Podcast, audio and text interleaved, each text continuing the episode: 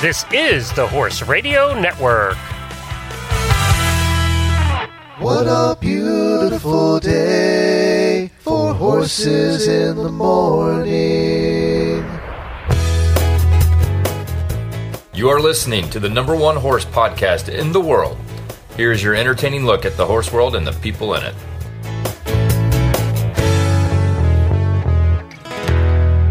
Well, good Monday morning, everybody. I am Glenn the Geek from Ocala, Florida. And I'm Jamie Jennings, and I'm in Norman, Oklahoma. And you're listening to Horses in the Morning on the Horse Radio Network for March 1st, episode 2630, brought to you today by Kemin Equine. Good morning, Horse World. I have good news and bad news for you on this Monday morning. First, the bad. It's Monday.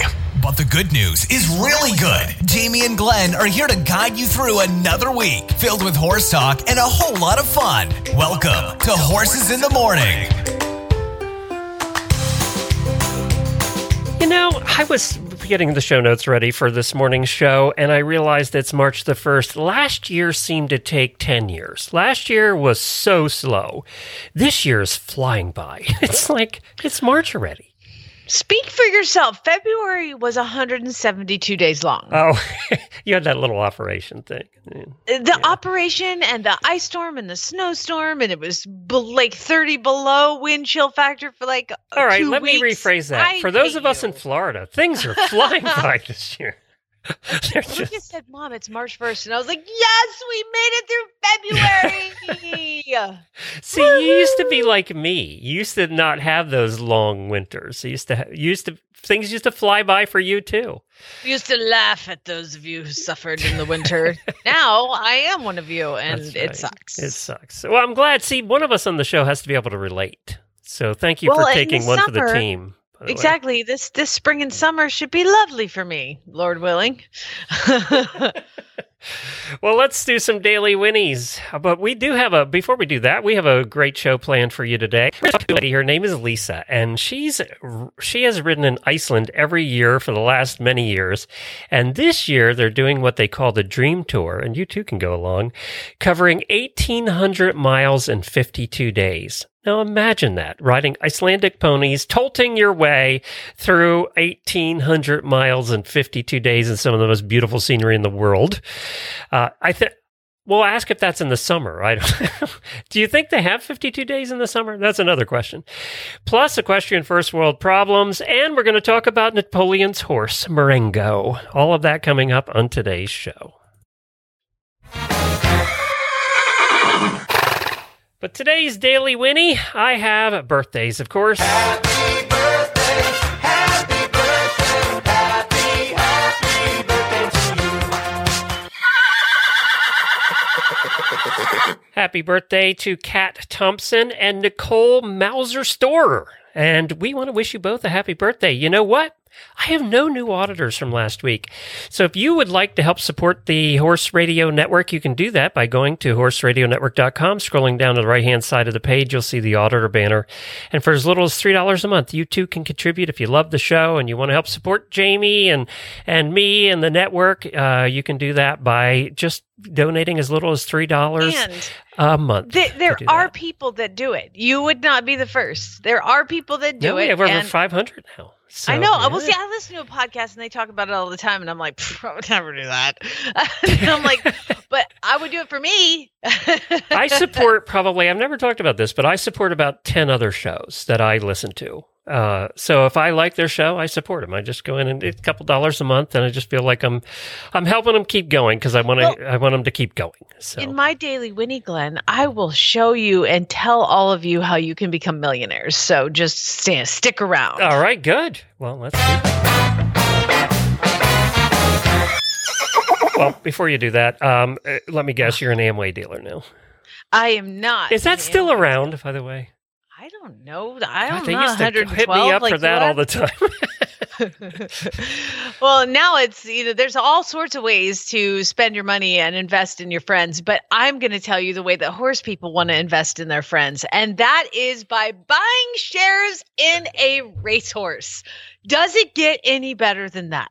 Okay. So there's this horse named Monomoy Girl, and for those, she, her name sounds familiar because she's like won 4.5 million dollars in like 13 races or something silly like that. 16 starts.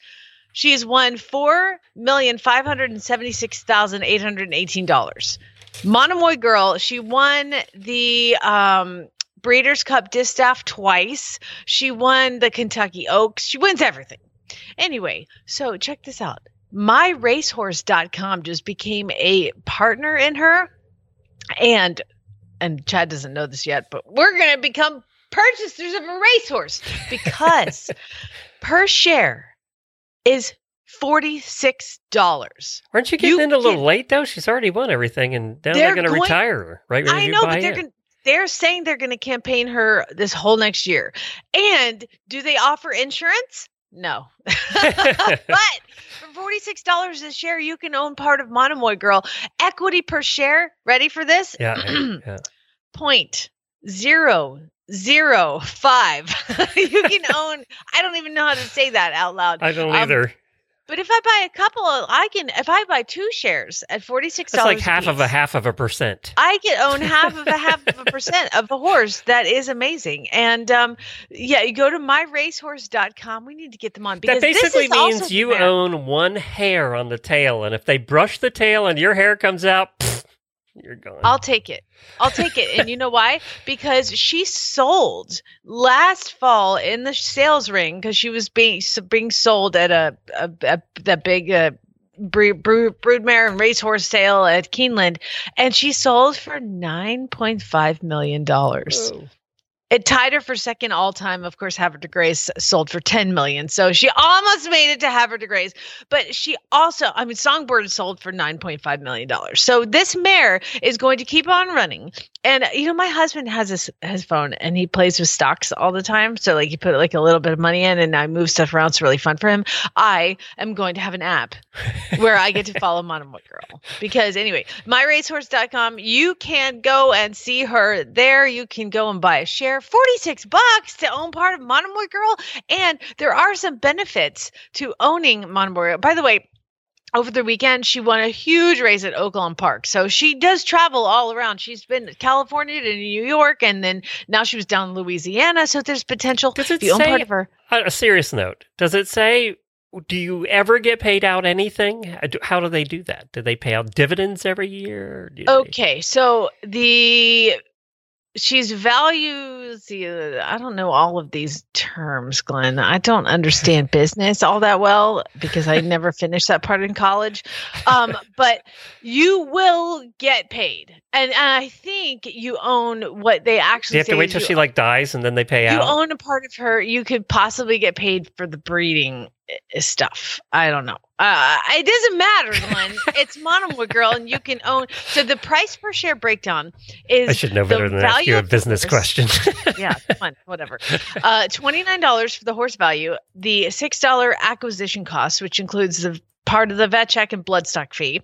The expenses four dollars a year. Wouldn't it be awesome? That's your HOA fee? Four dollars Four a year dollars a year. and admin and training and care expenses, and then management of her of your share is seven dollars. So that is how the forty six dollars breaks down. Please say I'm they call it an HOA fee. You know, your homeowners association fee. It's your horse association fee.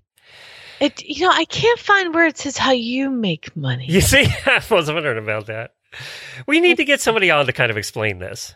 Yeah, so let's get from from um, myracehorse.com. We'll find somebody on to talk about it. But basically, you can own part of Monomoy Girl. They're going to sell ten thousand two hundred shares at forty six dollars per share, and um, yeah, I mean, she just won a million dollar Grade One race this past weekend. You missed out on that.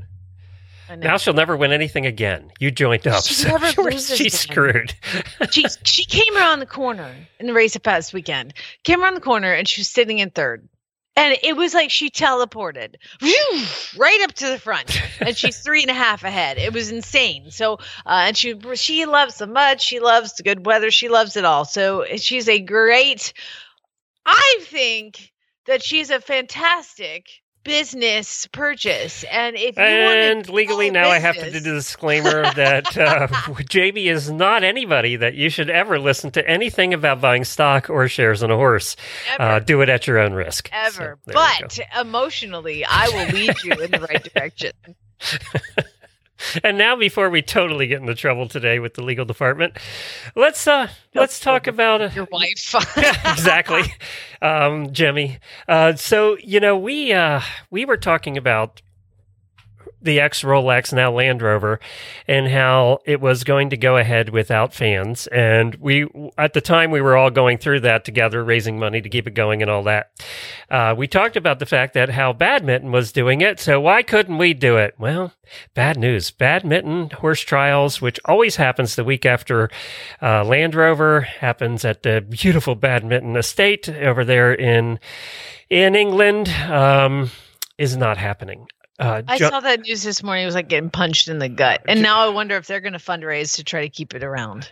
I don't know. We're going to find out in the post show today. I have John Kyle, who of course is the announcer everybody knows. He travels the world, done Olympics, done does Land Rover, does badminton. He's John Kyle. He's John Kyle. He's coming on in the post show today to talk to us about this. And of course, I, I'm sure he was scheduled to announce at it. And you know, just to catch up with John, he's not had a lot to do last year, so we'll uh, Do you know what? I catch can up with tell him. him. how he can make some money back. buying a Just racehorse. in Monomoy Girl. I'll give him the link. you do that. You give him a piece of advice there. So we're going to talk to John in the post show for the auditors. Another great reason to become an auditor, uh, because we do we do have a post show that we continue this show after. Usually it's talking about nonsense, but today we'll actually be talking about something important. So that's coming up in the post show today, and uh, kind of feel bad for them over there. They've been locked up, and now they're coming out of lockup a little bit, and they have this punch in the gut, but.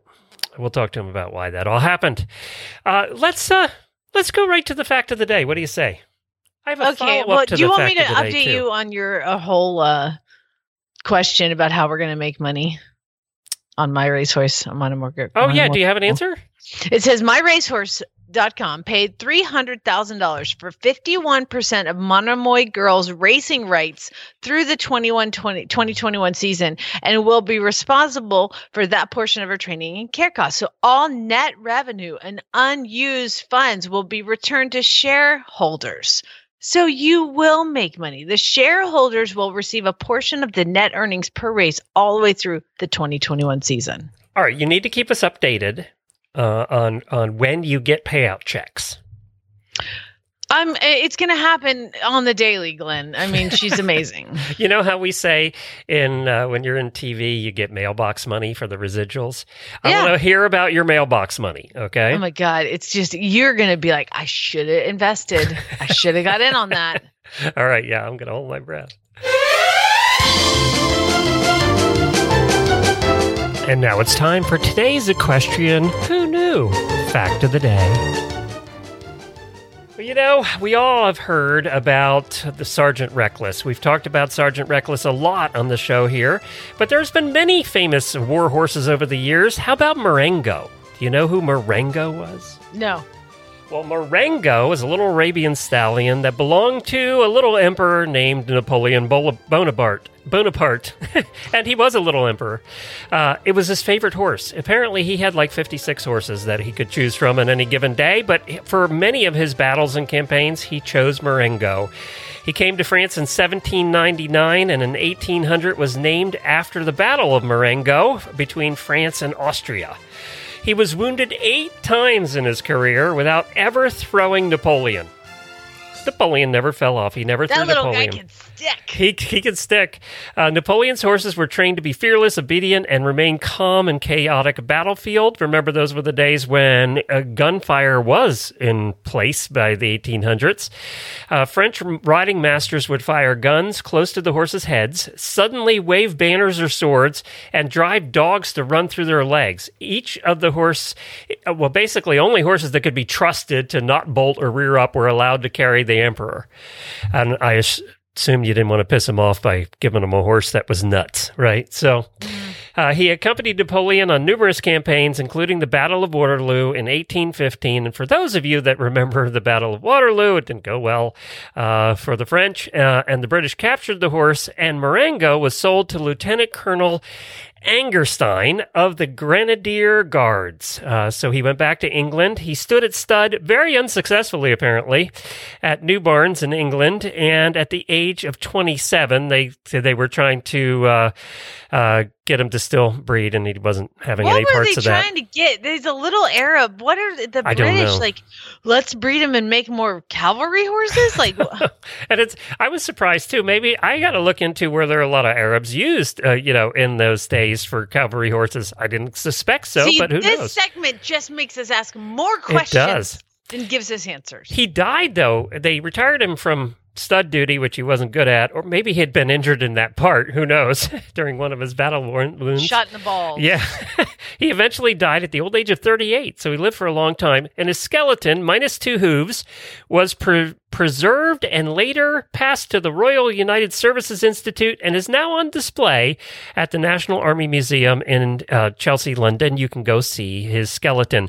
And I saw pictures. It is just the skeleton there. Uh, And there's no front feet on. There's no hooves. yeah, that's front. correct. And one of the hooves was given to the officers of the Brigadier uh, Brigade of Guards as a snuff box. Ew. And the other hoof was mounted as a silver inkwell and retur- or, or retained by the family, and is still owned by the family, but it's on loan to the Household Cavalry Museum. I went to the Household Cavalry You Museum did? and I do not remember seeing You a did? random hoof. Yes. Oh, when I was in England. Cased in silver?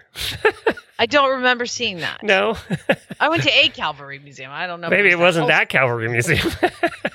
so there you go. That's the story of Marengo. Now I do have. snuff in a hoof. Ew. I know. and they do. I wonder how long they take to take to stop smelling. I don't know. WarHistoryOnline.com had an article called The 10 Most Famous War Horses in History. So, who do you think was number one? Sergeant Reckless. And I got to tell you, still every time you go into the New World Equestrian Center and you see that statue in front of all the flags and the hotel, it, it just takes your breath away. It really does. so cool. It never gets old.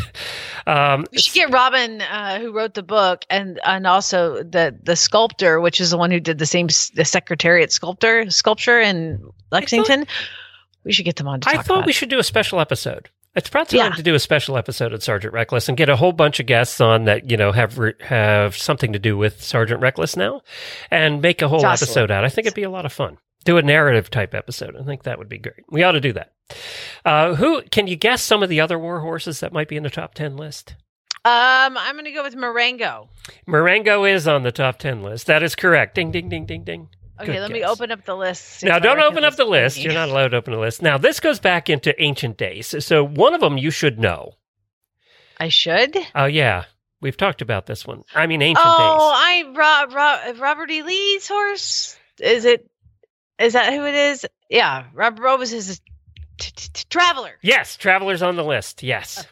That wasn't one as ancient as I was going to go, but traveler was on the list, uh, and it was you know obviously one of the most famous horses of the Civil War, right? Um, and of course there were a million statues with him on on Traveler. Uh, how about uh, going way back in time? The first, one of the most famous horses in history. Um, Bucephalus. Yes, look at you. Good That, job. that's wait, that's like ancient history. Ancient though, right? history. And who rode Bucephalus? Alexander the Great. Oh, look at you. I am so impressed. Thank you. All right, so we got Sergeant Reckless and we have So I named, Marengo. I named look, sorry, I named Sergeant Reckless, Traveler. Bucephalus, and Traveler. You got four. I only know Traveler because there was a, a redneck guy trained horses for in Kentucky, and he named his horse Traveler after the great Robert E. Lee. I was like, I don't know if I'm comfortable. All right. okay? Am I going to get canceled? How about uh, Comanche? Uh, Comanche uh, was bought uh, by the U.S. Army in 1868. Uh, Captain Miles Keogh of the 7th Cavalry bought him, and of course, uh, fought uh, and was wounded, had many, many wounds during that time. Appar- Apparently, these horses were really tough. Uh, Comanche uh, all but Comanche in, in 1876, all but Comanche was killed in the Battle of uh, Little Bighorn. So, you know, all the horses were basically killed during that battle except Comanche. He died in 1891 and is given a military burial. Uh, so he was in the Indian Wars during that time. How about uh, you knew Traveler, but did you know Grant's horse? No, I, I'm uncomfortable enough talking about that type of history, being from Georgia. Grant's horse was Cincinnati. Uh, was one of uh, was one of his horses the one he rode the most, uh, and the horse was the son of Lexington, one of the uh, America's fastest horses in history. So, Lexington was a like a big uh, breeding sire, wasn't yep, he? Yep, Yeah. Yep. And racehorse at the time. So, Yeah. Yeah. So Cincinnati was one of those. And then, well, there was Copenhagen. Uh, the Duke of Wellington's horse acquired in 1813 uh, and was named Copenhagen because of the Second Battle of Copenhagen, which the British won. They didn't name him till the second battle. yes. That's Uh, do you think that the, wasn't, isn't there a Copenhagen chew? Speaking, coming back to that, isn't So there a snuff? chew, a snuff or something named Copenhagen? Uh, so uh, yeah, so that uh, that that goes back to the ancient times too. What do you call the ancient times. The most famous day in the life of Copenhagen to take this full circle and his rider occurred in June 18th of 1815 during the Battle of Waterloo. So uh, Napoleon was defeated, and and uh, Copenhagen was in that battle, written by the Duke of Wellington. There you go. So there, there's full circle. We know two of the horses that were in the Battle of Waterloo now. Uh, all- this one I've never heard of. Uh, Pal- Palomo, Palomo was a tall white horse of Simon Bolivar, uh, the liberator of Latin America. So apparently that was a Paloma. Paloma. Okay, thank you. I don't know. How, I guess. And Cox, and there, here's one that I don't know anything about. Uh, this one was bought in uh, 1914, carried in World War One. Marshal Joseph Peluche.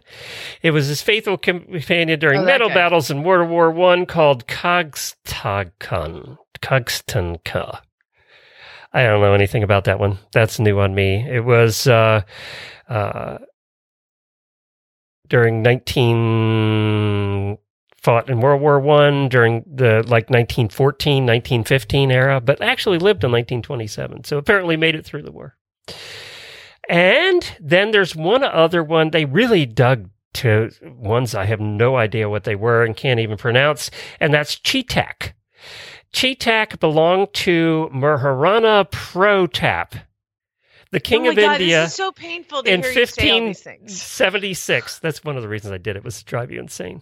Uh, so apparently that was an Indian king in 1576. So uh, that's the last one. I don't know a couple of those, but I knew some of them. I probably knew about six of them.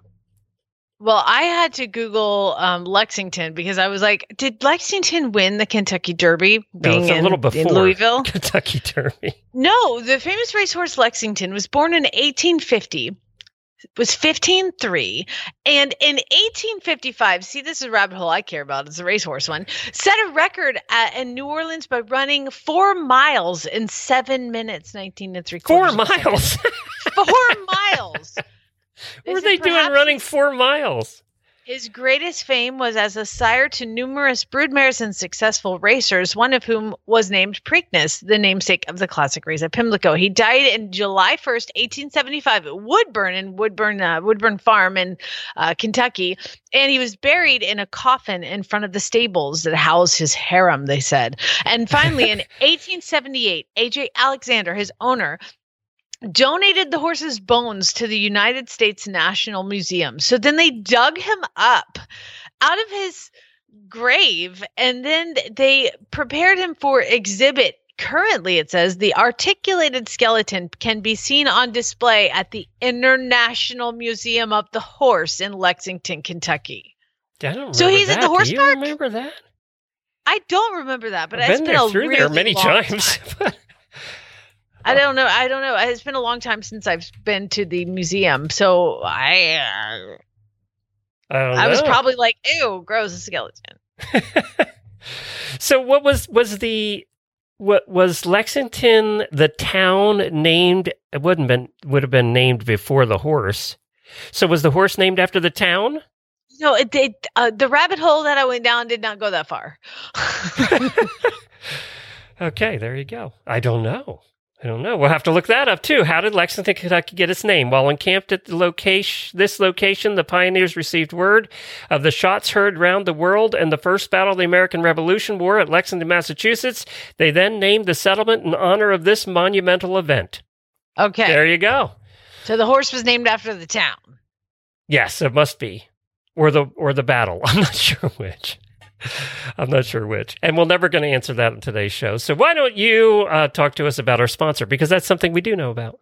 A fallen section of fence can certainly throw a wrench in your day. Aside from a headache and repair bill, it might also allow your horses to get out and other creatures to get in. An offense is not unlike the intestinal barrier this way. It needs to be strong and functional to keep the good bugs in and the bad bugs out. But what happens when you have a down section of fence or loose and tight junctions in the gut lining? Holes or leaks in your horse's intestinal barrier, known as leaky gut syndrome, can result in various health and welfare problems. And it's not a small problem. Gut issues are the number one cause of premature death in horses, but there's something you can do about it. Good nutrition and attention to gut health can help promote immunity, performance, healthy weight, nutrient absorption, and a positive attitude. For optimal health, ensure your feed includes Clostat, ButiPEARL ZEQ, and KemTRACE Chromium from Kemin Equine. Learn more at kemin.com slash leaky gut. That's K-E-M-I-N dot com slash leaky gut. Well, coming up next, we have Lisa Loewenberg, and she has been known to ride in Iceland a few times. And this year, she's going to be tr- attempting something that just sounds absolutely nuts. So we're going to talk to her about that. Lisa, how are you? Hey, I'm doing great. Glad to be here. So, where'd the love of Iceland come from? Uh, love of Iceland, kind of a long story. I'll make it short for you. I had a friend of a friend call me needing some riding lessons, and she came in and she said, Hey, I'm going to Iceland.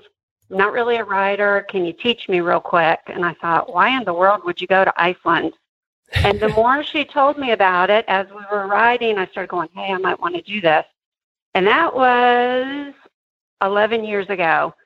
And I went that one time with her, and then I thought, I'll just go back one more time.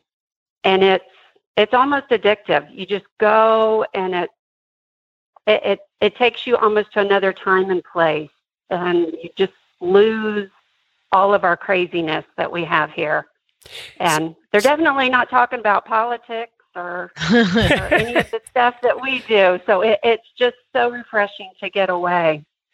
Is it the So, ponies? um, is it the people? Is it the countryside or all of those? It is all of it. First of all, you'd be in a whole lot of trouble for calling them ponies. Oh, sorry. They don't Ugh. like that. Not Um, ponies, Glenn.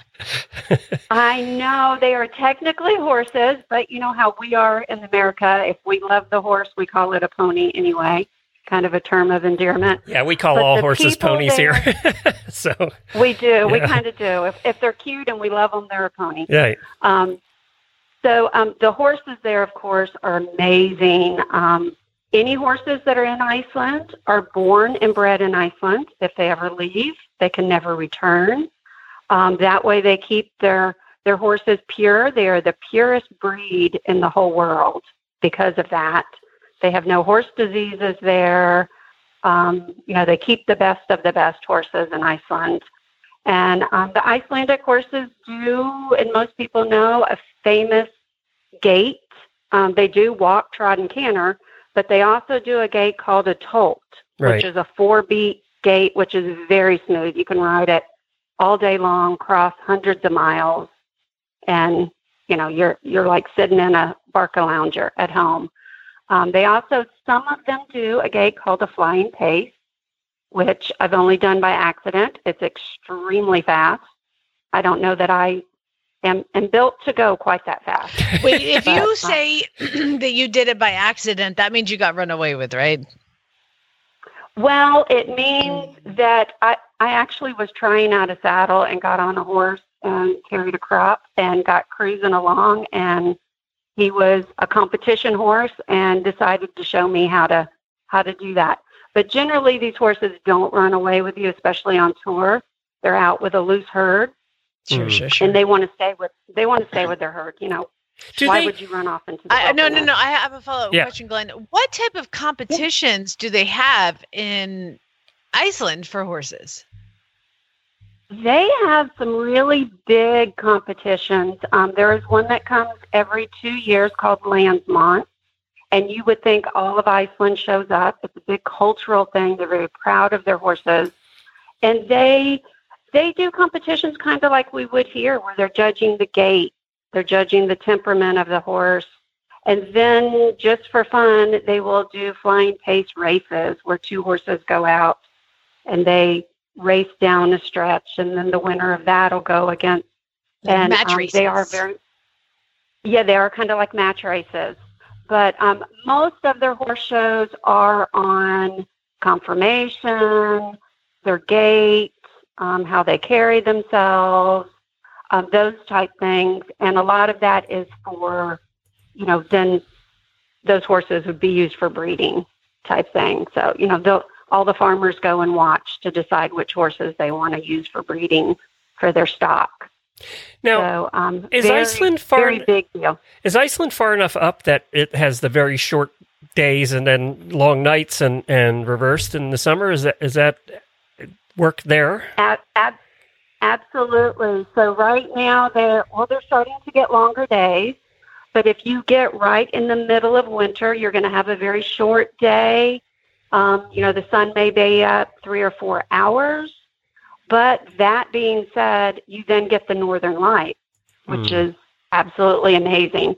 So you're never really in the dark, dark.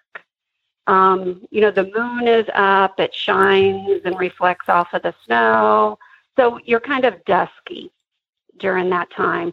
During the summer is is quite amazing because the sun is up almost 24 hours a day. It'll go bu- down behind the horizon and pop back up. So um, you could literally ride 24 hours a day if you wanted to. So so let's that's pretty neat.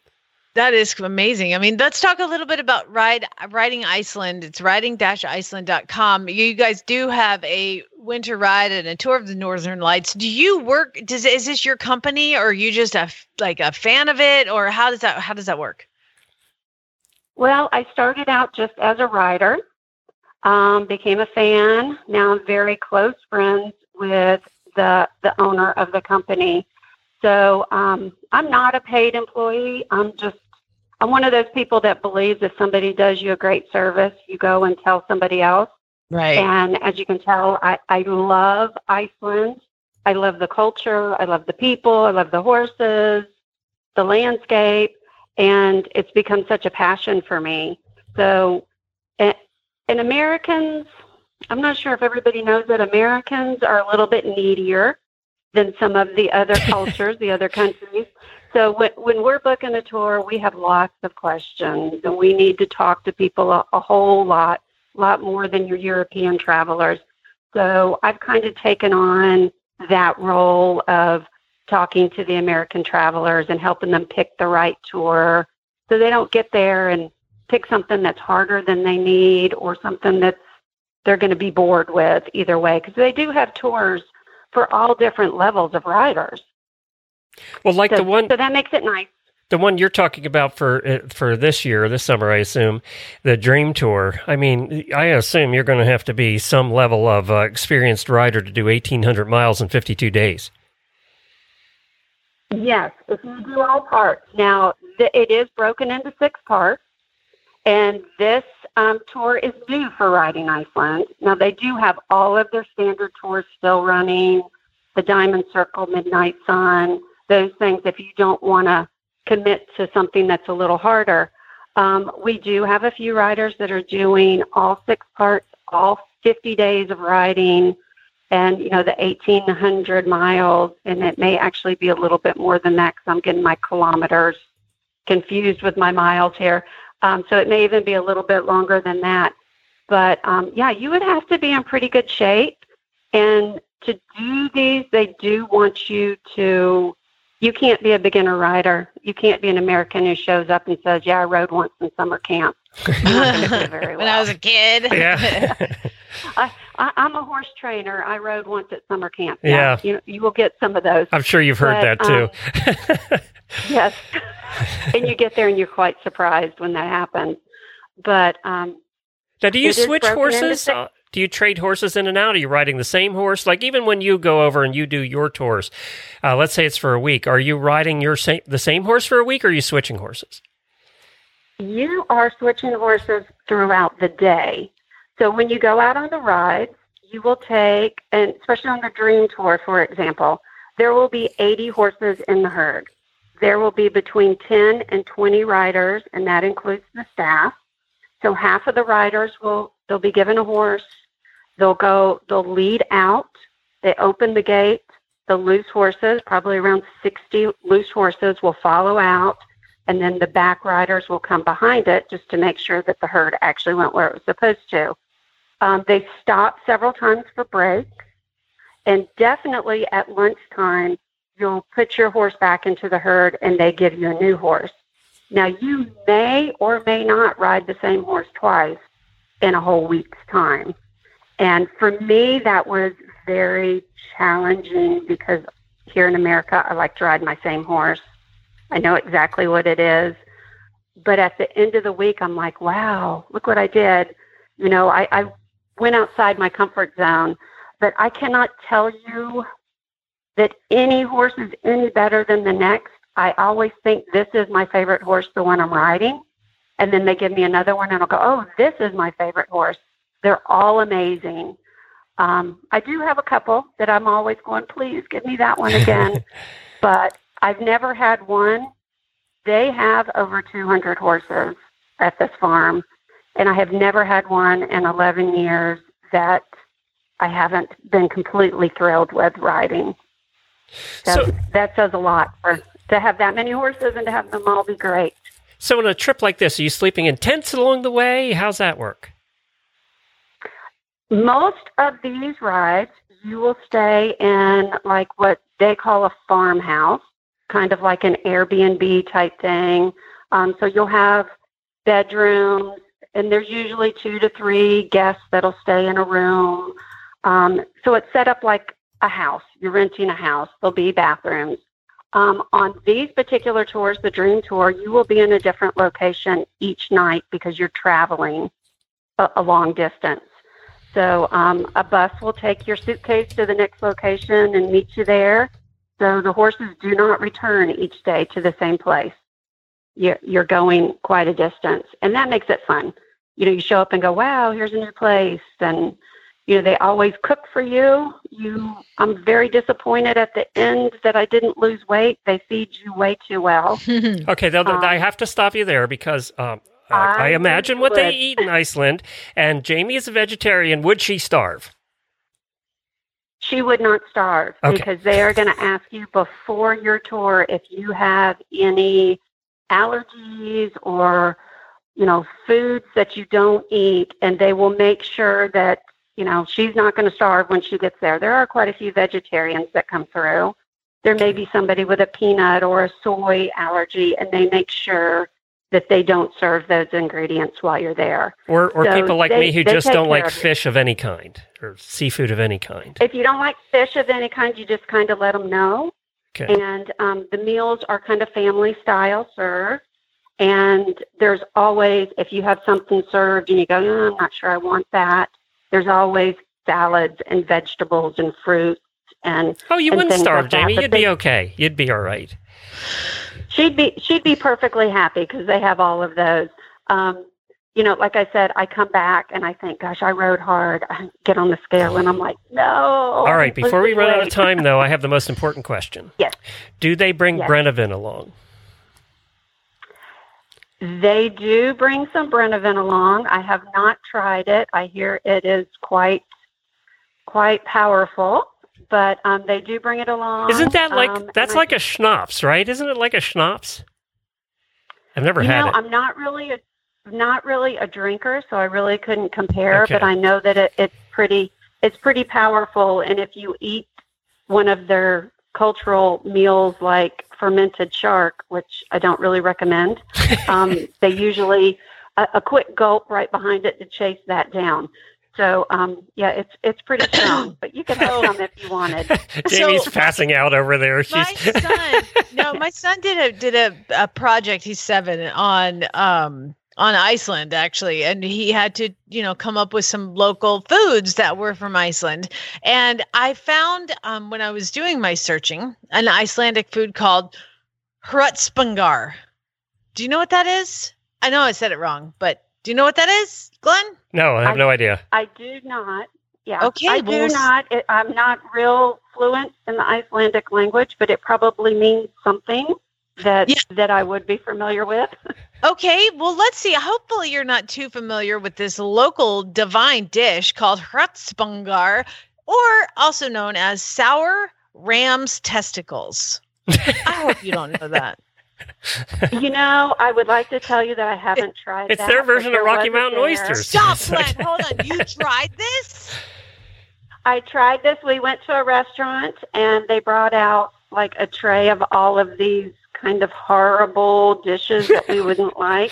And it was kind of a dare, like you try that, you try that. And I did get the the ram's testicles and I kind of put it in my mouth and swallowed it real quick, just a tiny piece. Um, it, it's kind of like a fermented thing. Just yeah, I, I don't recommend it. Don't order it as your main dish. I, I also saw the sheep's head. Like I was, and we were supposed to make some food that is culturally, uh, and everybody else got like England and you know uh, all these normal places. And I was like, oh my god, how am I going to make hardfisker, which is dried fish jerky, or how am I going to do svid, which is a sheep's head on a plate? And I, and, uh, it was very challenging, very challenging. We ended up making tapioca pudding for well blubber. uh, there's a Oh, reason yeah. they drink They do- they Brennivin. It's to get all this crap down. It's like it, it, it is for those type things. But they do have wonderful food. They have lots of fish, which I know you don't like. And their fish there is fresh out of those Icelandic waters. So it's not real fishy. It's really quite tasty. They serve a lot of lamb, which is quite different than our lamb. It doesn't have that gamey taste. It's also very sweet. Um, they have amazing lobster, and you know they serve regular meals. You can buy a hamburger, you can buy a pizza, so you're not you're not stuck with some of these cultural things. But they have wonderful food, and their vegetables are freshly grown. We've been out on a ride, and we'll stop and pick some herbs along the way to to use in the dinner. So everything's very fresh, very locally grown. Um, any meats that you get probably were, you know, brought in from the farm the day before.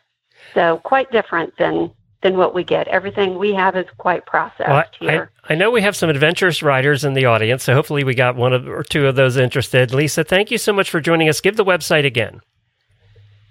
Okay, yes. The website for the tour company is riding dash, like a phone number dash, Iceland.com. And you can also find me on Facebook. I have a group called Bucket List Riding Iceland. And that way you can get on there and ask all the questions you want. And I even pair up our groups and make private little Facebook groups so you can meet everybody that's going to be on your tour before you arrive. That's true. I think want to go idea. on the the winter ride of the Northern Lights. Oh my gosh, fifteen hundred bucks! I'm gonna start saving. Thank you, Ah, Lisa. We appreciate amazing. it. We have to run. Thanks a bunch. All right. All right. Bye bye. Alrighty. Bye.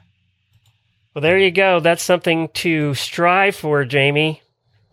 Oh my gosh, I want to see the Northern Lights so bad. It's a bucket list thing. I don't like the cold though, so that's kind of been what. well, you're getting used to the cold. Now imagine riding a horse while you see the northern lights. That just I adds to it, know. right? I know. You're getting You used to the cold. I'm sure it's not any colder there than in Oklahoma. No. Oh no, No. You, you only No. ride on frozen lakes over there. you know, no problem. Yeah, I would dress really warm. I would. I would. That really would be like the. I would go, and I would fly to Iceland with this dream of seeing the Northern Lights, and I would get on my little horse and I'd ride out, and they'd be like, you know, this never happens where there's no Northern Lights. Like I don't know what is happening. Yeah, that'd be the Northern week you were there. Sorry. All right, we have to go on. It's time for the weekly look at your equestrian first world problems. This ought to be good. It is going to be good. And I'll tell you why because our listeners and especially our auditors are the ones who submitted these first world problems. They're sad tales of woe that these people have to deal with. And on Sunday nights or Monday mornings, we put a post in the auditor's room and say, Tell us what your first world problems are, equestrian most of the time.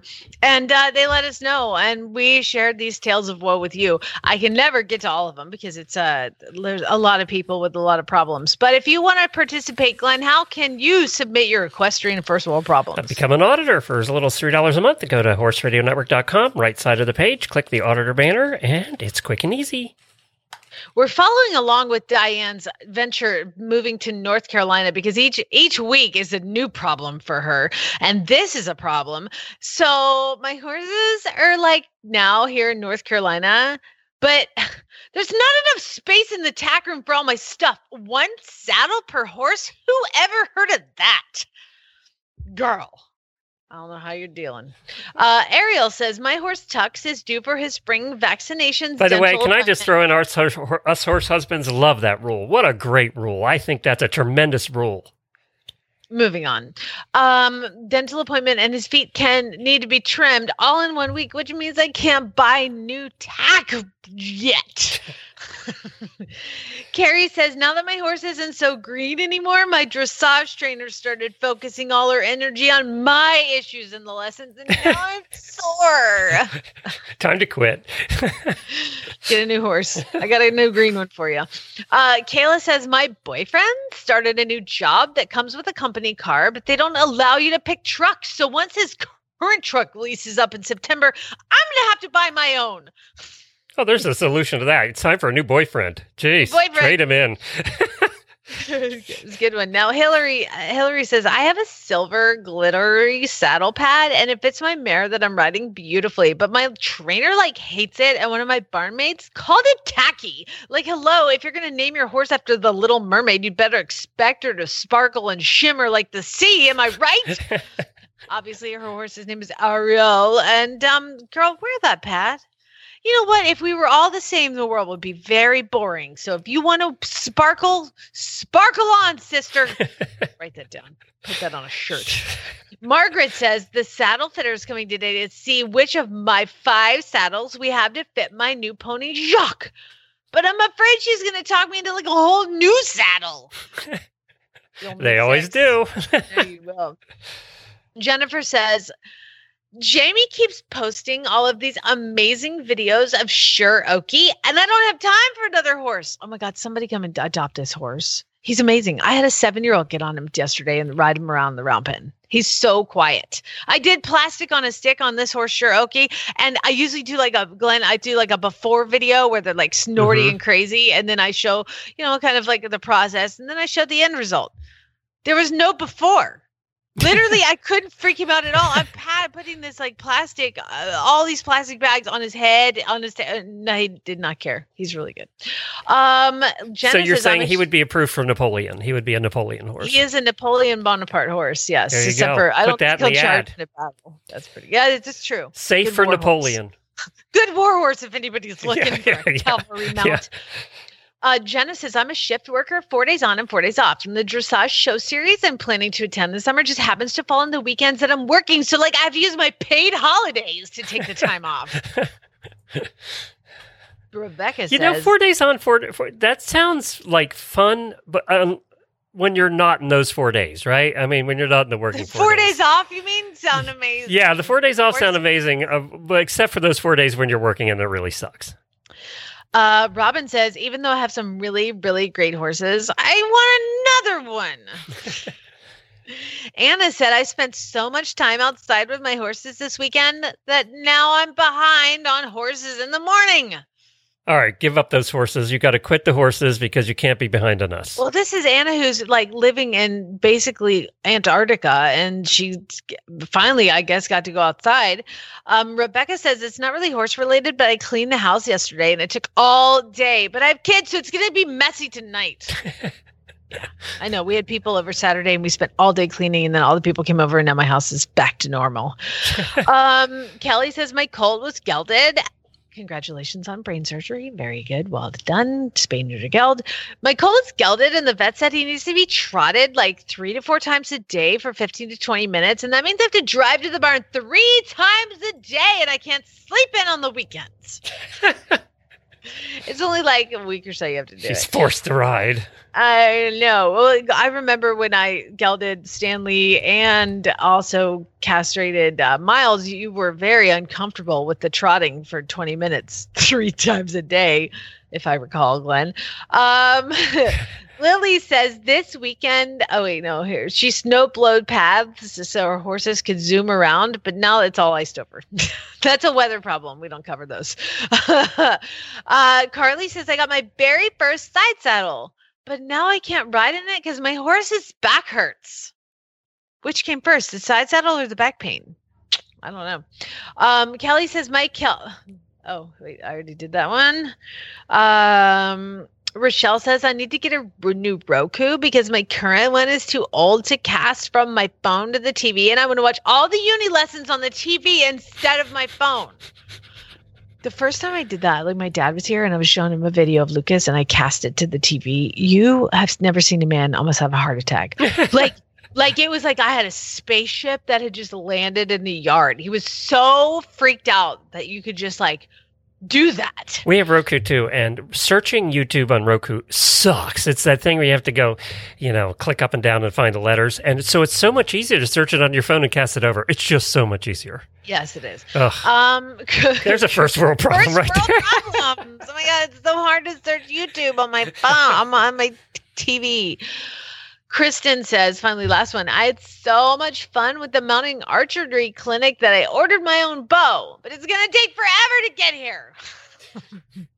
I did. I got. I, I I ordered a specific bow too, and it does take a while, but it's totally worth it because the crap bow that I got from like Walmart sucks. So Yeah, it's totally worth getting a good. They don't one. make the little plastic kids' bows like they used to. No, and now all they do is those compound bows, which you could like take down a jet with. Yep. So, uh, you know, good lord. It's Monday. That means it's time for Horse Nation to stop by with some cleverly written horse stories. Or just some silly nonsense. We're gonna save your life today, right, DeAnn? Right. We are saving the world, and we are letting you know. I mean, it's it's March first. Spring is coming. You're finally gonna start. Maybe if you got to, I don't know if your area lets you leave the farm, you are going to be able to take your horses off the You farm. mean and the trailer's not buried in snow anymore? It's if it's thawing not buried out. in snow and COVID hasn't shut down your life, you're going to be able to load your horses up and go somewhere. But you know what, DeAnn? I have a question for you. What's that? Have you checked your nuts lately? You know, I have to check and make sure I have nuts, but once I determine that I do, I will check them. We are, of course, not talking about nut. We're talking about lug nuts, correct? Correct. And I do have those. I was going to say, if you don't have those, your trailer's going to fall apart. I'm in a lot of trouble. Yeah. So, talk to us about kind of getting that ready for the springtime and getting your horses off the farm. Yeah. So, um, one of our readers sent in this awesome article based on an incredibly scary story and incident that she had happened to her, which I feel like so many of our stories are inspired by like her People almost dying. yeah, people almost died, everybody's fine, so now it's funny. Um, and where they were on the road, and basically they're um, like, okay, I'm gonna get this wrong. So the lug nuts are the nuts themselves, but then they're like the bolts they attach to, yeah, right? the, yeah, the lug nuts are the nuts themselves. really- Correct. Yeah. yes, very mechanical over here. Yeah. Um, That's I the part you don't ask me. unscrew. Yes. yeah i mean i can do it i just maybe don't know the name of it but um so anyway like two of those broke and the rest of her lugs popped off and the wheel came off while they of their horse trailer while they were driving like down the road I have had that happen on a six lane highway, and it is not fun seeing your wheel go across the lanes in front of cars. well right and so she was an hour north of san diego which is like so literally just freeways right Um, and fortunately, she was actually driving behind her husband, and I don't really remember why, but like either way, so she saw it happen and was able to like call her husband. They got the horse trailer pulled over. Like, thankfully, it was a gooseneck and super stable, and you know all the things, and they're fine. But um, but it led to this article about remembering to check your nuts, and it's not just a matter of like are they tight? They can be too tight. And if they are too tight, um, it can cause the wheel studs to snap off, causing you to lose a wheel. So you have to make sure it's like the whole like Goldilocks of lug nuts, right? Like this one's too loose, this one's too tight, and this one's just right. Good lord! Now I gotta hook up the truck and trailer and go to the dang service center this morning. Now I'm freaking out. But I love the titles of each little tip that you guys have. And tip number one: check your nuts. I know. I love that. And then we've got tip number three: uh, your nuts could be too loose. And then number four: how big are your nuts? Number five: make sure you have a plan B. I see what you did there. I know, right? Isn't this clever? You are so clever. This is actually a great article, and it just the pictures are enough to scare you half to death. I mean, there is a photo of this uh, thing that's holding the tire that usually sits on, and it's like this round thing, and it's got the like the things popping out of it, and there's two nuts that are missing. Like broken off, and I have the bolts like it broken clean off. And well, basically, I'm saying the rotors are not flush mount to the, the- I don't know what the hell I'm talking about. It's a circle thing, and the things go in it. I, I, I will say this: make sh- sure you do your get your bearings repacked once a year too, because that will also cause your tire to seize up and go, your axle to shear and your tire to go across the road, which is what happened with us. So get those bearings done once a year. We just had ours done on our trailer, so uh, we just had that done last week. Well, and like something I learned the kind of the hard way, although fortunately nothing bad happened. It just happened when I was like doing my own trailer maintenance. Is you know, I'm like a diligent little trailer owner who goes and gets her trailer inspected every year to like avoid getting pulled over and told all the other things I'm doing that I'm wrong. you know, but I, I think I'm just trying to avoid like a big ticket. So I like take care of the obvious stuff. And now I'm like, do they check the bearings when they do that? I don't know. I need to ask them. And what leads me to that is my previous trailer had like a wooden floor and then like stall mats on top, right? And one day I'm like pulling the stall, it had just been inspected, pulling my stall mats out so I can like pressure wash the whole thing. And the wood, like where my horse's foot goes, was has started to rot through. And I, that was my first time as a trailer owner. I had kind of assumed those things would be checked when I got the trailer inspected. They are not because the trailer inspection place is not thinking horses. They are thinking, is this trailer roadworthy? Yeah. They don't really care about softwood where your horse stands, right? So um, I got out my angle grinder and took out the wood and replaced it in the whole thing. But so now I'm much more diligent about pulling my mats out regularly, which sounds like common sense, but I think it's also really easy to get complacent, right? But it's also really hard. And it's work. You lost Jamie at Angle Grinder. Uh, I'm like, what? You win.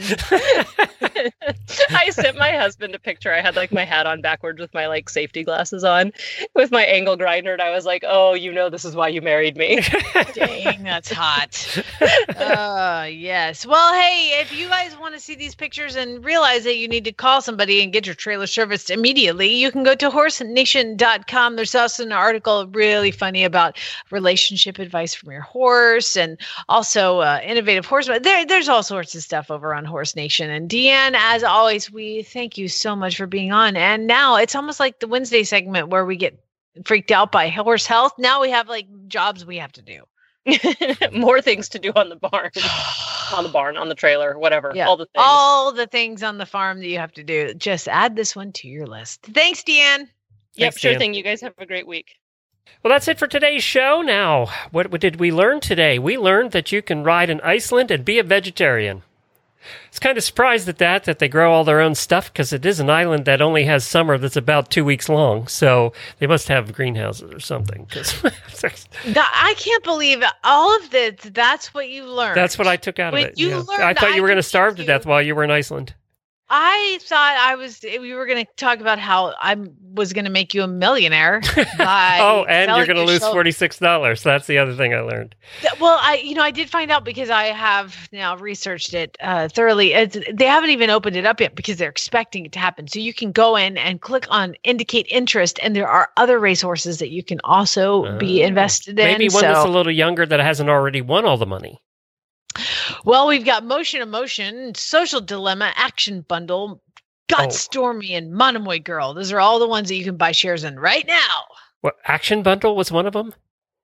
Uh, Action Bundle. Oh, I like that name. You know, I go by names. Action Bundle. I'm just shocked that I'm like, I want to buy a part of Monomoy Girl, and she's a chestnut mare. That's true. That's true.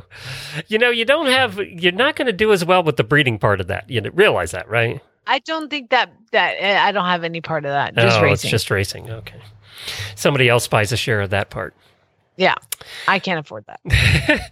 well, thank you so much for joining us, everybody. Remember, auditors, hang on because we're going to be speaking to announcer John Kyle coming up next, right after we say goodbye to everybody else. We appreciate you being here. And we'll be here tomorrow. It'll be a special Mustang episode with the Mustang Heritage Foundation. We'll be here. Cut there. Is it Mustang Heritage Foundation? Yes. Okay. Three, two, one. The Mustang Heritage Foundation will be here, so join us then for another special Mustang episode. And then Jamie will be back on Wednesday. So we look forward to a full week with you here on Horses in the Morning. Thanks, everybody. Spay neuter geld.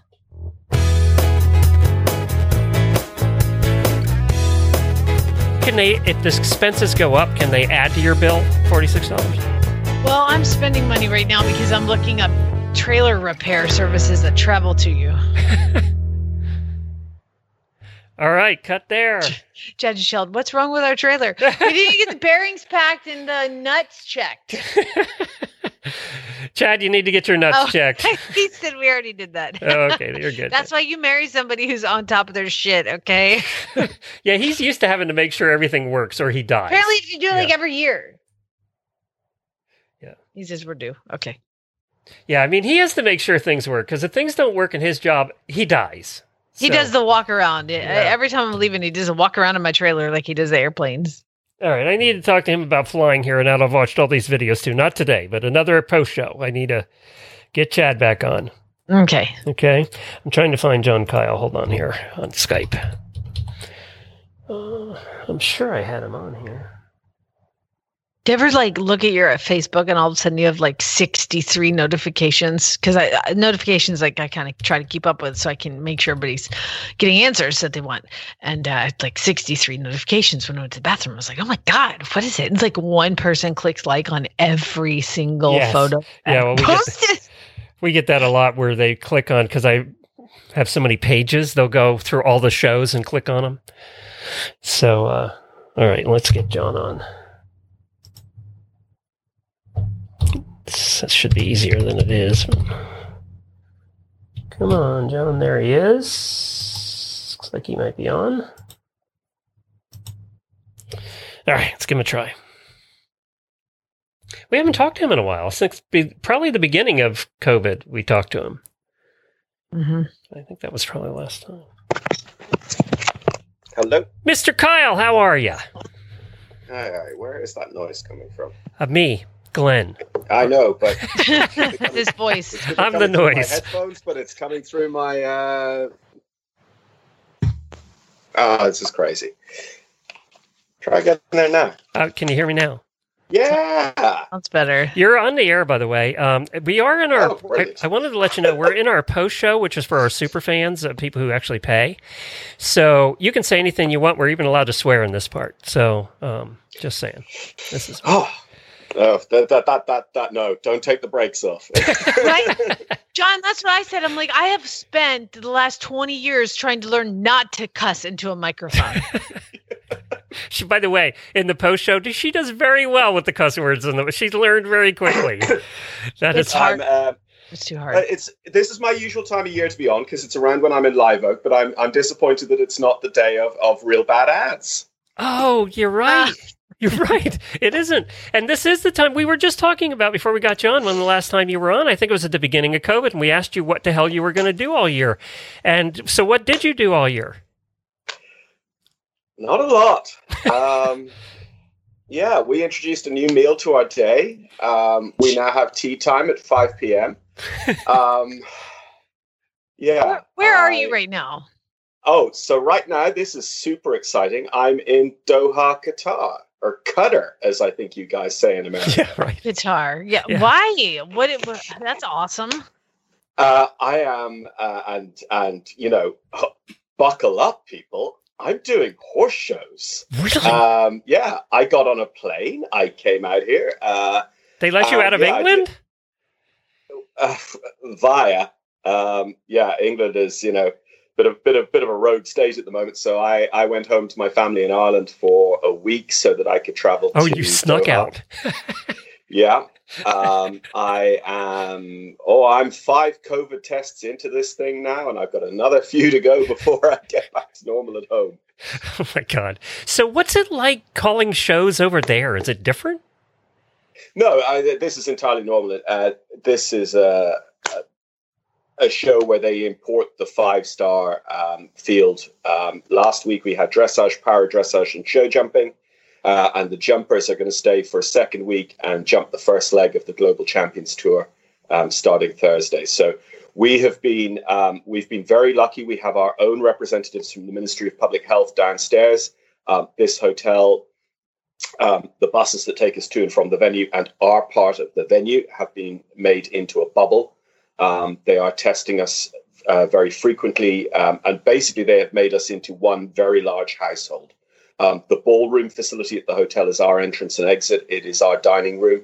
Um, at, at the showground, they've isolated part of the building um, specifically for us. Anyone from the organization who needs to work with us came into the hotel 10 days ago and is staying with us in this system. All I Um, heard was how is your nose after all that poking? Oh my god. um, the, the, yeah, there's a variety of techniques. Um, for, for, from you know brain exploration down to you know a gentle swab. Um, I think I've, I've, I've, had everything in between. Yeah. I guess it it beats what the Chinese are doing over there now, which is like horrific. It's like the anal swabs in China now. It's like, why did we give up on the nose and go there? Uh, uh, just You see, that's how everyone had it right 12 months ago when they were getting the TP. They saw this coming. Do you speak Arabic? Is that why you're you're the announcer over there? Absolutely not. I mean, as you well as you well know, I can barely speak English. Um, no, the um, uh, or American. Um, I uh, no, I have a, very very nice Arab lady from the uh, the show organizers who works alongside me. Um, and no, I'm just here to provide you know a, a little bit of uh, sophistication to what would otherwise be a vulgar brawl. Do you know how to any words in Arabic? Oh yeah, yeah, several. Uh, I know uh, Wakud is oil. Um, Faris is rider. Um, we hear that a lot. And and Furicea, do you remember when they? Uh, that is actually a real word. So Furicea is like, you know, the equestrian lifestyle um, uh, and equestrianism and sort of you know chivalry and that sort of thing. So that that's all summed up in Furicea. I thought they Probably banned about that. it. That was like that fluorescent orange stuff that you'd smear on your horse's cuts. Oh, that's Furison. See, it's the same thing. It sounds just the same.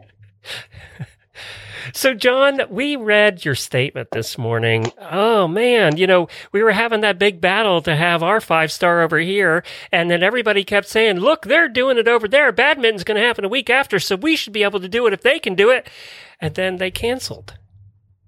Yeah, I mean, it's two incredibly different situations. The financial model of badminton allowed them to run. They they were running, running, running, um, and and the hurdle they fell at was um, actually a hurdle that the guys at Kentucky didn't have. Kentucky is allowing crowds and and this sort of thing. Uh, when it came to it today, there was obviously a, a, a you know in the last maybe seven days there has been a gateway meeting with the the local authority, and it was just felt that it's not possible to set up something that like it's so difficult it's it's farmland it's I mean, how many of us who've grown up near horse parks or something know the back way to sneak in?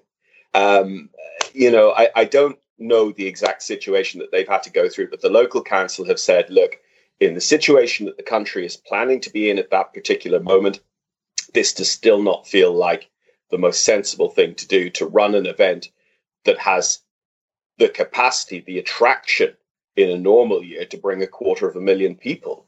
Um, and it's, of course, incredibly sad for the industry. And, and, you know, for Jane and Andrew, the co-directors, I'm, I'm absolutely distraught for them, for their, for their efforts and for the, for the Beaufort Estates team as well. Uh, you know, and, and, and the sponsors who are so looking forward to, to getting going with badminton and, and really making their mark on it after, after so many years of Mitsubishi Motors. But, you know, we are incredibly lucky as an industry. I think there's a lot of people sitting out in the boonies who their life, with the exception of not having horse shows to go to, their life hasn't really changed. I live in a big city and I see, you know, people's lives changing, the isolation, the mental health problems. Um, and, you know, that's quite difficult to convey to people who are still able to, you know, hack over to their friends and things. And I think this is just a little bit of the global situation suddenly impacting on the countryside. Um, and, you know, reminding them that this is this is a bigger issue than just our desire to play ponies. Um, and and I absolutely know that five star eventing is is not playing ponies. It's it's incredibly important for for sponsors, for owners, for riders making their living. But as an industry, can we look people on mechanical ventilation in the eye and say it was necessary to run badminton? Now, you guys are, are, you know, and I've been following the news and I was talking to you a little bit this morning. You guys are doing really well at the vaccination thing, probably even better than we are. Uh, you're making great progress. I saw a report last week that England is so far, the whole UK is so far ahead of the rest of Europe. Uh, you guys are like leaps and bounds ahead of getting everybody vaccinated. Yeah, we we signed some some very good contracts with the suppliers that that that secured the supply, and we've set up what seems to be a very good system. I think the the last big number that came in the 20, last 24 hours is we're now over 20 million first vaccinations given, which is out of a population of um, high 60 millions. Um, so I mean, a third. I'm, I'm, yeah. yeah, I'm just in my, and you know, we're not currently planning to do under 18s, and I don't know what proportion of the population they are as well. Um, I am uh, ridiculously, for somebody who is so ungrown up, I am in my early 40s um, and I should get my first jab in the next four weeks. Wow, you'll be ahead of you're definitely ahead of us that way. Of course, I live in a state where 80% of the population is over 65, so it's going to take months just to get them done. So, you know, I, I, I, still say that the, you know, the, the government of Philadelphia and New York should be sending, you know, some down for, for their residents. Yeah, that are down here. You're, I agree. I mean, that's amazing because John, you and I are about the same age, and and uh, there's no talk at all of anybody close to my age, you know, our age, getting vaccinated. Not yeah, at we, all. We they set out an ambitious timetable to get all the over 70s done by uh, and also some people of any age who, who, who, have underlying health conditions by, by Valentine's Day. They hit that milepost. Um, the all over 50s then were to be done by the end of March. And actually, they feel that they're sending the final invitation letters out to the over 50s in the next two weeks. That makes so much more sense, Glenn, that, that, to do it by age as opposed to like, okay, those of you that work in the healthcare field, you come, and then now those of you that are uh, working in the grocery stores come. You know, it's so much more sensible just to do an age like you guys are. You know, it's it's really interesting. I mean, the science, uh, you know, in different countries will lead to different results. We our our vaccine center was under a lot of pressure from just like you said. Obviously, healthcare officials did were, were uh, frontline healthcare workers were done first, but yeah, absolutely. That the other frontline people, police, uh, teachers, um, the, the the the grocery store workers. You're absolutely right. Uh, council workers out doing you know on street maintenance and things. They all felt that they had a thing. But the JCVI, who's the the, the body that advises government, came back and said the quickest way yeah, to absolutely. control this is to just go down the ages. Well, I you know I was counting on the anti-vaxxers not getting vaccines for me to get mine sooner Uh, but now the latest study here last week showed that uh, there's less and less anti-vaxxers all every day now as they see it's working and people aren't dying. More and more people are going, well, maybe that vaccine thing isn't so bad after all. So it's ruining my plan, putting me back further in line. When when we did uh, when the calculator first came up in the UK, it was um, they they based it on the winter flu jab, and they said it, the number was I think about sixty seven percent uptake. The uptake now is um, so far is I think more in the line of eighty percent. I thought, yeah, that's what's um, going to happen here too. But but also I think the uptake will st- will will will drift back down to uh, sixty seven or so percent because I think as we get into the younger age groups, not as many people are going to feel that it is critical for them right. to take it. I think the change or whatever. Yeah, the, the change will be if um, if we introduce vaccination passports to get into mm. venues, um, because you have these uh, these what are they called uh, flow tests, lateral flow tests, which can give a, a 15 minute pretty accurate result. Um, and I think we're going to start seeing them come in for stadium events, for maybe cinemas, theaters, this sort of thing, nightclubs. Um, so if you've got a passport, you don't need to turn up the hour before and take these tests and be in a big queue. Uh, you could maybe roll straight in, and that might make the uptake uh, go up. Huh. Well, that's interesting. I, you know, I, I think we're going to see passports for cruises and things like that too. Uh, you know, and, and, can you imagine the the uh, uproar about passports? That well, that's already started. I mean, that's going to be a political thing too.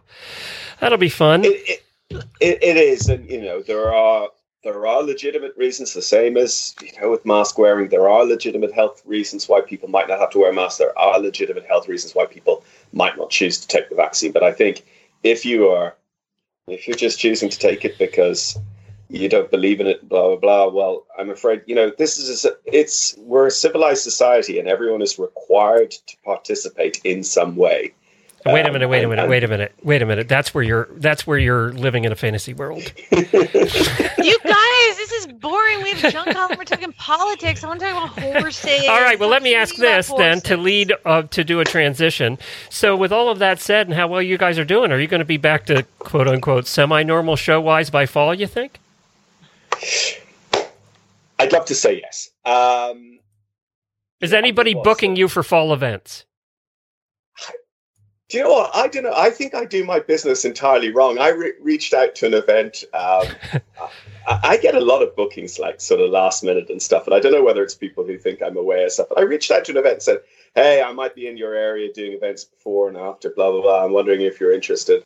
And it's an event that had never booked me this early. I was reaching out to them. and I thought, great, I might just catch a catch a nice tail end or something here. They went, "Oh yeah, no, we are totally booked. We've got announcers. We've got contracts out and done." I was like who are these people who are getting so organized? Because it never happens to me. They had um, time. yeah, I, I uh, so the, the, the the tricky thing for me is I think a lot of my business is traveling, um, and it's difficult to just understand quite yet what will mean. I mean, I'm very lucky. I've got um, several weeks contracted with T-Bird up in British Columbia. Uh, but at the moment, we still don't know whether that's possible. But of course, if it's not possible for me to come in and announce, it also won't be possible for you know a lot of good international riders to go to the yeah, show. So right. the status of the show will change enormously.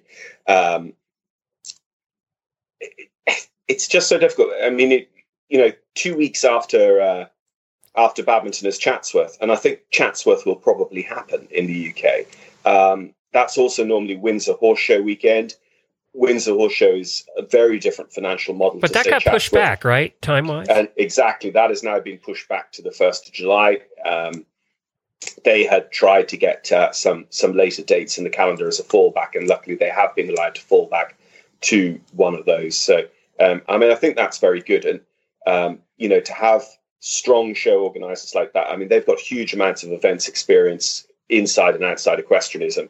So, to run that event, I think, is going to be really indicative for uh, what happens for you know the next year. You know, normal. We we have a, a, a line from our government saying back to normal in June.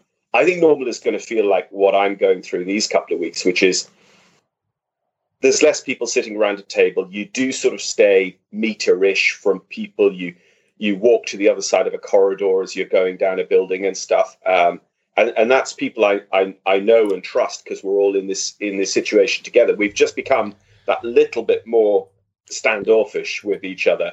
Um, and I think you know that's going to persist for a while until we uh, we genuinely do feel like it's normal, not just that we're told it's normal.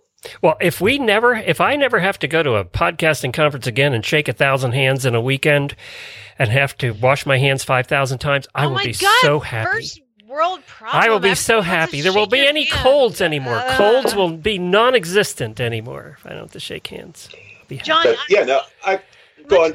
Yeah, Sorry, much like the Kentucky Derby, they put they postponed it to October. Is there any chance that maybe badminton can be rescheduled for the fall? That might be a silly question. I don't know. I, it is not a silly question at all because I mean that uh, I mean is probably the first thing that anyone asks. As I understand it, the estate policy doesn't allow it because of the farming that's needed the Mm. rest of the year. Uh, Um, so so so that is our window. I mean the you know with with an event that has been It's before they do the that- planting. We don't destroy the fields that way. Yeah. Yeah. So when when when the event has been in the farming calendar for that long, the whole agricultural structure of the estate is kind of built around what the event needs, but that block of time and effort can't be moved elsewhere in the thing or else they they almost lose like probably 2 years of agricultural output. Do do they? I always Wow. wondered about this. So that's a big estate, that's a big, no. big house, and everything. Do they get a certain percentage of the money, or do they charge a flat fee to run the thing there? How's that work? The estate. So, uh, yeah, I, I I don't know the exact details, but uh, my my understanding is that Badminton Horse Trials is an event run by the Beaufort Estate. okay. Uh, they they employ Jane and Andrew, and they are affiliated to the FEI and British Eventing. So it's different than like the Kentucky Horse Park doesn't run that event. It's different. They actually run the event. Okay, got it. Absolutely. Got it. Interesting. Well, John, we'll let you go. You have uh, you have to get over there and g- uh, learn how to say all those names again. Memorize them all. See Oh, if you yeah. remember how to do that. so, uh, thanks for joining us. We appreciate it, and good luck this year. We hope you get a thousand bookings. Well, that would be good. There's, there's only 52 weekends in the year, and there's only one of me. And thanks thanks to running nearly a thousand k last year, there's slightly less of me than there used to be. Yeah, you are. You've been running your little butt off over there. I've seen all the pictures. Good for you. We can put you in the badass category now because you are. You're Uh, I, I, I, don't, I don't think so. No. I, I, bye, John. I, I mean, toodaloo. See you. Thanks, John. He and Pippa, uh, his uh, significant other, are uh, real big marathon runners and uh, did a lot of running this past year. So, yep. So they're uh, they're really big into that. Not so much here. Jamie and I aren't so much into running marathons. I right. I will definitely run if something's chasing me. Exactly. All right. Thanks, everybody. See you tomorrow.